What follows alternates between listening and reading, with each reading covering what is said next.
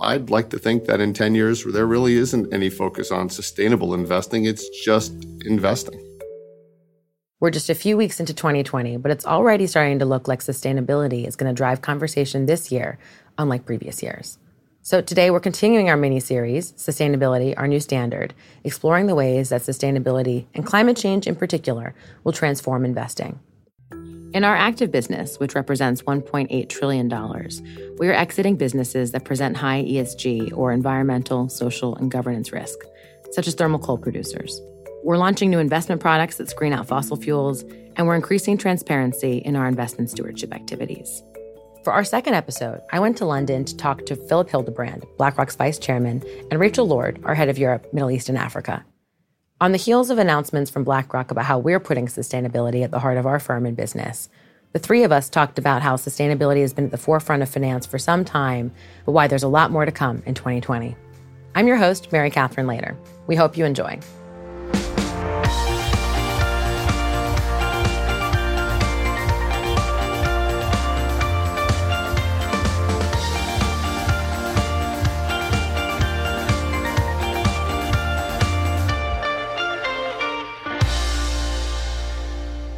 Thank you so much for joining us today. Thanks, MC. Great to be here. Thank you. It's very good to be here. So, we at BlackRock just announced a number of changes, putting sustainability at the center of our investment approach. We're increasing transparency around stewardship, expanding our product set, and doing a lot in technology and analytics as well. And as part of that, we're doing this podcast series, Sustainability Our New Standard. So, Philipp, you oversee sustainable investing at BlackRock, among other responsibilities. What does making sustainability standard mean to you? Well, let's focus on the climate piece, which is the most important part of it. It's not the only part, but it's the most important part. You know, the physics are pretty clear. We have a global warming problem that I would argue is the most significant challenge we face as humanity over the next decades. If we want to stay to the global warming path of 1.5% of warming over the next decades, we will need to reduce significantly CO2 emissions. In other words, we need to go by 2050, let's say, to a net zero CO2 emission economy. That means we have a very significant transformation of the global economy ahead of us with a long transition path, but you know, it's decades, it's not hundreds of years. That will lead to very significant changes in the way the global economy operates, which will require very significant changes in global capital allocation. That in turn leads to relative changes in prices, and that, of course, greatly impacts any investment portfolio. And so, from that, it's very clear that as a fiduciary, it is our responsibility to help our clients navigate this because literally every significant portfolio worldwide is very likely to get affected by this change in capital allocation and the change in relative prices, which will be inevitable as part of the transition to a much lower carbon emission economy. The second piece I would say it's pretty clear when you look at the research, the analytics we have today, that integrating sustainability factors into your portfolios ultimately will create better risk adjusted performance. So, again, from a fiduciary responsibility, it's pretty clear when you look at it this way that we have an obligation to step forward and get ahead of this. And we'll come back to whether what we're doing needs to be one component of the broader set of solutions. But first, Rachel, Philipp talked about how this is really rooted in our clients' needs and our obligation to be a fiduciary to them. You spend most of your time with our clients, and particularly in Europe as the head of EMEA. What have you heard so far as you've heard responses to this announcement? The conversation we've been having with clients really over the last number of years, actually, has accelerated. And every few months, the amount of conversations we have grow and grow and grow. And so we were very interested in what would clients say once we made these announcements. I think there's a few key points that it's worth making. One, here in Europe, an overwhelming response that is positive. Our clients are pleased that we have been so thoughtful about the actions that we have said we're taking. But interestingly, they're all looking for help. And so, whether it's private wealth clients or institutions, really the whole spectrum of clients, we've had a lot of feedback and comments that actually they'd like us to come in and help them think about well, how are they going to themselves implement more sustainability in their portfolios? How can they analyze the price of carbon? What's that going to do to assets that they hold? How can they think about transitioning from one strategy to a different strategy? And so it feels like we've tapped into a real need, actually, on behalf of clients to have a very thoughtful, deep intellectual conversation about okay, what does this mean for them and how should they respond themselves going forward? I think it's been very positive. I think now we have come out with some major announcements which will raise expectations. So our clients will expect us to mm-hmm. deliver, but also the external world is going to look carefully at what we've set out and make sure we deliver. So internally, I think this has served as a great rallying point. We're talking to all the employees worldwide, and everybody will be keenly aware of the fact that we have raised the bar and we now need to deliver. And clients will expect us to help them really navigate these very difficult challenges. Mm-hmm.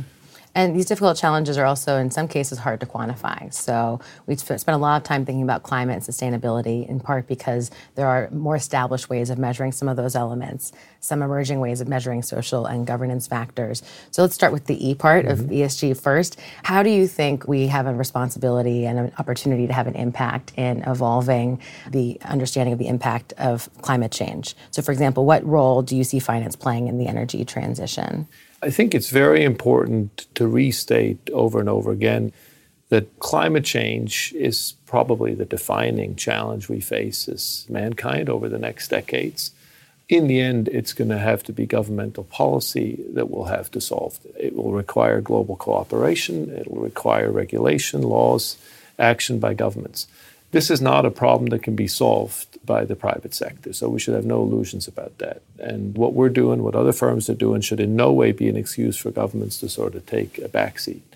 What we can do as the financial industry, I think we can be an accelerant, we can be a catalyst for positive change, we can be an amplifier. The power of capital that moves is a very significant force. And so the financial sector, and I would say the buy side asset management in particular, can play a very important role. For finance, I believe personally, having sort of gone through the crisis as my seminal, I guess, career moment, that this is also an opportunity for finance, for our own industry, in a sense, to come out of a terrible decade where, in many ways, as an industry, we have failed our clients, we have failed our societies. There's a way you can think of it as kind of redeeming ourselves as an industry if we get this right. So I think the stakes are very high. It will require close partnership, close cooperation between the public sector and the private sector. But the private sector has an important role to play, and I think in particular, asset managers and asset owners. So I completely agree with everything Philipp said. And I think one of the things that is powerful, in particular for BlackRock, is that we have a very loud voice. Mm-hmm. People listen to what we say. And so actually, we're using our voice for good. And so we are not in and of ourselves going to solve the problems of climate change in the world. I completely agree. This requires cooperation globally, it requires regulations, laws, and everything else. What we can do is use our voice to amplify the messages, to make sure it's heard, to put this on the agenda and make it absolutely at the center of conversations around finance. And I think that's where the actions we take one, this is the right thing for clients. Climate risk will reduce the returns our clients get in a portfolio. So that is, you know, as a fiduciary, that is our obligation. But two, I think it's actually good for society. We are raising the stakes, raising awareness, and you know, when we talk, people listen. And to the point that people listen when BlackRock speaks in some form, they certainly pay attention to how we vote. And part of this is increased transparency around our voting approach and the votes themselves. What's the context for our current thinking about stewardship? I think if I'm critical, we'd probably underestimated how much clients want to have that transparency. Mm. Now, obviously, clients who have assets with us know what we're doing, but I think it's more than just clients, it's stakeholders in general, society in general. We're going to be reporting on the engagements we have. We will be giving details about why we vote in a certain way in what are we consider to be key votes. Often those are climate related, but they're not just climate related. I think that is going to help, and that is being applauded. I think the skeptics are saying, well, that's great, but you know, we want to see you do it. So they applaud the fact that we intend to do it, but they want to see it happen in action. So it's really on us to make sure that we carry this through. And that'll just take time. Yes, of course. I yeah. mean, you know, votes don't happen every day. Uh, right. right. Big votes don't happen every right. day. One other constituency that we should not forget, and that's our own colleagues internally. Mm. One of the things that struck me just talking to people is the uh, enormous sense of motivation mm-hmm. and, in a sense, excitement also that we as a firm are taking these steps, that we have, in a sense, put a very specific and a clear dimension to the purpose discussion that Larry launched a couple of years ago. And I think this is a very important initiative in terms of not only motivating our own colleagues, but also attracting the best possible talent we can. And ultimately, that's going to be the ingredient that makes the success of this company in the long term. Right. I think we all got phone calls, text messages, emails from people we knew. Do you have a favorite message or response that either of you got? My 15 year old daughter, when I went home, my 18 year old was studying for her mocks, but my 15 year old was being lazy and doing nothing. And so I said, Well, you need to read, go on my website and read Larry's letter and read the client letter. And so she read them. She complained about how long they were, which actually some other people complained about, but you know. And she said, Mum, this is really cool. Most of what you do is irrelevant. This actually looks really good. I mean, if you can make your children proud of what you do, mm. I think all of our employees want to feel proud, whether it's their children or their parents or their friends or their, you know, whatever it happens to be. Doing things that you believe have a positive impact on society actually are the things that kind of make you lift up and proud to work at BlackRock. So, yeah, that was my bet. Mm-hmm. So, looking ahead, this is a rapidly evolving space, but what do you hope will be different in sustainability?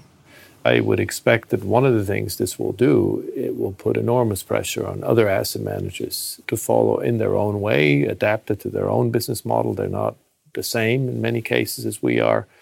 But I think the dynamic here for asset managers to step up to this challenge on all fronts, whether it's the analytics, the product offering, the voting, this will be a change that we'll see evolve very quickly over the next couple of years. It will simply be too hard and too disadvantageous from a commercial perspective, from a reputation perspective, not to follow up here. To pick up on that, obviously we've signed up to Climate Action 100, and it was fascinating the feedback we had from some of the major players in Climate Action 100. They were very happy we'd signed up. It was partly because of the assets that we have, mainly because it gives them access to some of the thought leadership that we have. We are seen by these people as the leaders in stewardship. And so they want to have that engagement with us about how we're thinking about voting in particular. But probably the most important point they raised was that this will change the game in the States. And so we're the first of the very large US led global companies to sign up to Climate Action 100. And that was seen as a pivotal moment that may shift maybe the approach of some of our competitor partner firms in America. And so that's one example of still pretty much private sector coordination and collaboration, yes. right? So as we think about the importance of engaging the public sector, Philipp, particularly given your previous life as a central banker, what would you hope to see in the next year or two from the public sector or public-private kind of coordination on this topic? Well, I think we'll need to see where the legislative journey goes. And of course, at the moment, there is a kind of big elephant in the room that you have divergence between the US and Europe on this, which creates a set of challenges. The world is as it is, so we will have to live with that. Markets will have to adapt. The more of a kind of common ground we see over time on whether it's carbon pricing legislation or other regulation and laws, the easier it will be for the private sector to adapt. So I think the principal question will be how do the major jurisdictions legislate and set regulatory requirements around climate change and indeed other sustainability driven issues. The other one I think that's important is I would expect you're going to see a number of private public sector initiatives to tackle some of these things. I mean, the overarching economic requirement is significant investments in order to tackle climate change, in order to facilitate this transition to a low carbon economy. And that's going to require both public sector incentives, public sector participation, but it will also require private capital. And in fact, one of the things we announced was this climate finance partnership with the mm-hmm. chairman of the French government and some private foundations that would basically galvanize private sector capital together with the public sector into infrastructure projects that would enhance sustainability. I would expect we're going to see more private market, public sector cooperative schemes to direct capital, particularly into the infrastructure area where there's going to be an enormous need of capital if we want to transition towards a low carbon economy. In some ways, the hardest piece will be, of course, in the emerging markets. That's where we have right. the greatest, in many ways, the most significant challenges with regard to transition. And indeed, one of the elements of the climate finance partnership is actually that we do have an allocation to Africa, which was very important to the French government. And I think that's the right thing to do. Now, these things will be difficult. We know that it's not easy to source good projects, to execute them, have good governance and the rule of law. So there are always challenges involved in this, but these are the types of challenges that we will have to rise to in the years and decades to come. So that means we, the French government, German government, will essentially be investing in on the ground renewable energy, clean energy projects exactly. in Africa. Yeah, together markets. with private foundations. So again, it was very important that we had this private public sector combination mm-hmm. in this climate finance partnership. So as we think about what implementing those regulatory regimes that you mentioned looks like, it might be kind of daunting for our clients, frankly, or for a lot of financial services. If we think about the last major change in financial services regulation coming out of the global financial crisis, we all had a sense of what the problems were, the plans and changes were years in the making. All institutions had a lot of time to digest what that might mean for them. What do we think this is going to look like as we start to talk about rules, regulations that different organizations are going to have to comply with? And what do you think, Rachel, it will really take for all of us to be ready over the next, you know, year or two? So if I think about it from an industry perspective, I think we don't even have a taxonomy around right. the language that we use to describe even the basic principles of sustainability, ESG impact, responsible investing. And that's something that regulators and industry groups are working on. We certainly don't have yet broadly established tools and analytical framework that really does help you go deep into that analysis. That's one of the reasons that we've highlighted and Larry's highlighted the need for SASB reporting, the need for TCFD reporting, but there's a lot more to be done. Things like carbon pricing tools are critical. I think you will see that area of data and analytics evolve over the next 18 months quite significantly. Clients want to be able to assess in detail what are the risks that they're facing in their portfolio because pension funds, their members are asking them for this. Mm-hmm. It's very important to everyone. So I think that's an area to really watch. I think that will change over 18 months, but we won't be at perfection in 18 months. Right. It's an ongoing journey. It's an ongoing journey. So, what do you think will be different about the conversation in 2020? Well, I think the first step is really transparency disclosure because without that, it's very hard to even know what you're dealing with. That's why these disclosure standards that Rachel mentioned are very important. We, as a firm, by the way, are also going to do this. The more data we have, the better we can then develop analytical tools. A lot of progress has already been made on this.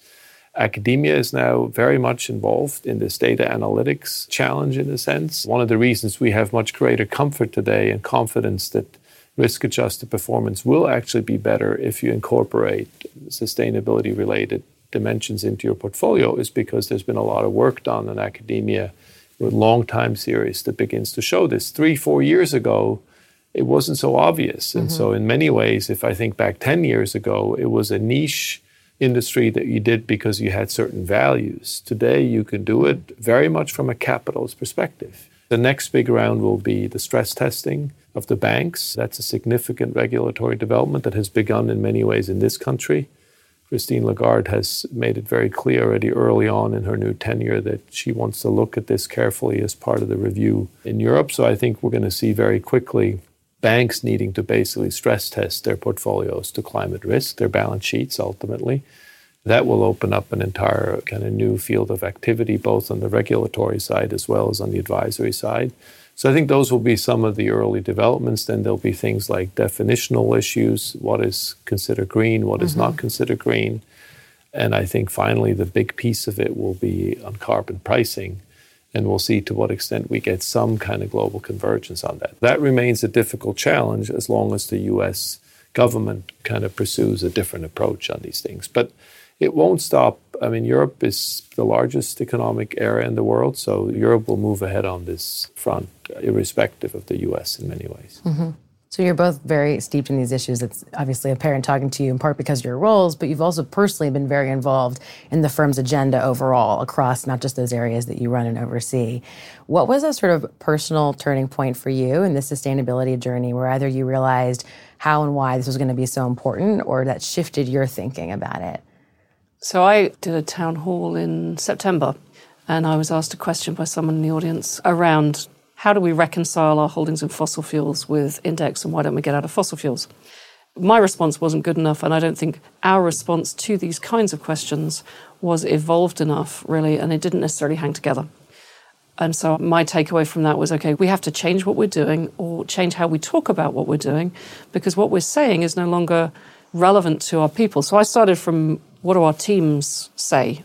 And yes, clients were asking us questions, but one on one with clients, we could answer those questions very well. It was really our own people asking questions around our practices. How do we think about this? How do we reconcile what are difficult, sort of conflicting positions? And I didn't feel like we were doing a very good job of actually being able to explain ourselves. So that was what I wanted to achieve out of the work we've been doing recently. Mm-hmm. What about for you, Philipp? Well, my interest in environmental legislation and how it interacts with the private sector goes back actually to my dissertation on this in terms of European legislation. But to me, the pivotal moment in a way was the financial crisis, because what we went through, of course, in Switzerland and globally was this extraordinary kind of damage that was done because the financial sector chose to completely ignore risk adjusted perspective on returns. So the crisis was, in a sense, a story of maximizing leverage, getting high short term returns, and then suffering an enormous accident with far reaching consequences that 10 years down the road we're still, in a sense, digesting. And so it became clear to me that this mistake of ignoring risks, in this case it was leverage, now it's climate change will ultimately produce an enormous accident in a way. And as I started reading the data, the research, and I started to realize these are not just kind of theoretical risks down at some point in the future. These risks are now manifesting themselves in financial assets. And if we ignore them, it's going to be at our peril. And we'll repeat as an industry the same mistake that we made in 2008. And then, like Rachel, traveling a lot all over the world, and particularly here in Europe, I realized we just as an industry, didn't have good answers to very good questions from our clients. And this was kind of, for me, was evolving over the last two, three years where I saw we needed to make a major shift in order, both as an industry, but also as an enterprise, to live up to the expectations from our clients. Thank you both so much for joining. Thank you. It's been a You're pleasure welcome. talking Thank to you. Thank you. It's been great.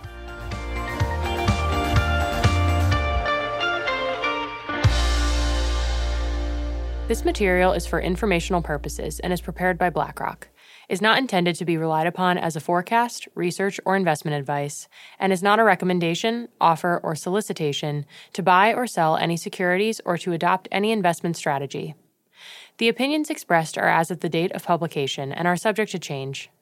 The information and opinions contained in this material are derived from proprietary and non proprietary sources deemed by BlackRock to be reliable and are not guaranteed as to accuracy or completeness. This material may contain forward looking information that is not purely historical in nature. There is no guarantee that any forecast made will come to pass. Reliance upon information in this material is at the sole discretion of the listener. Past performance is not indicative of current or future results. This information provided is neither tax nor legal advice, and investors should consult with their own advisors before making investment decisions. The value of investments and the income from them can go down as well as up, and you may not get back the amount invested. In the US and Canada, this material is intended for public distribution.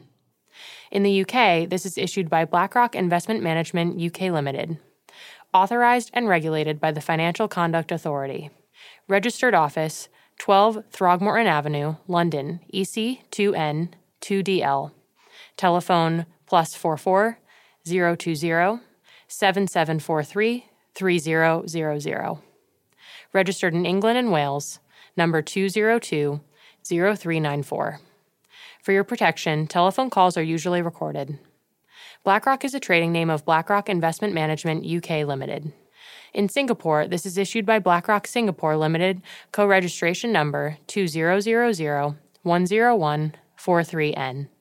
In Hong Kong, this material is issued by BlackRock Asset Management North Asia Limited and has not been reviewed by the Securities and Futures Commission of Hong Kong.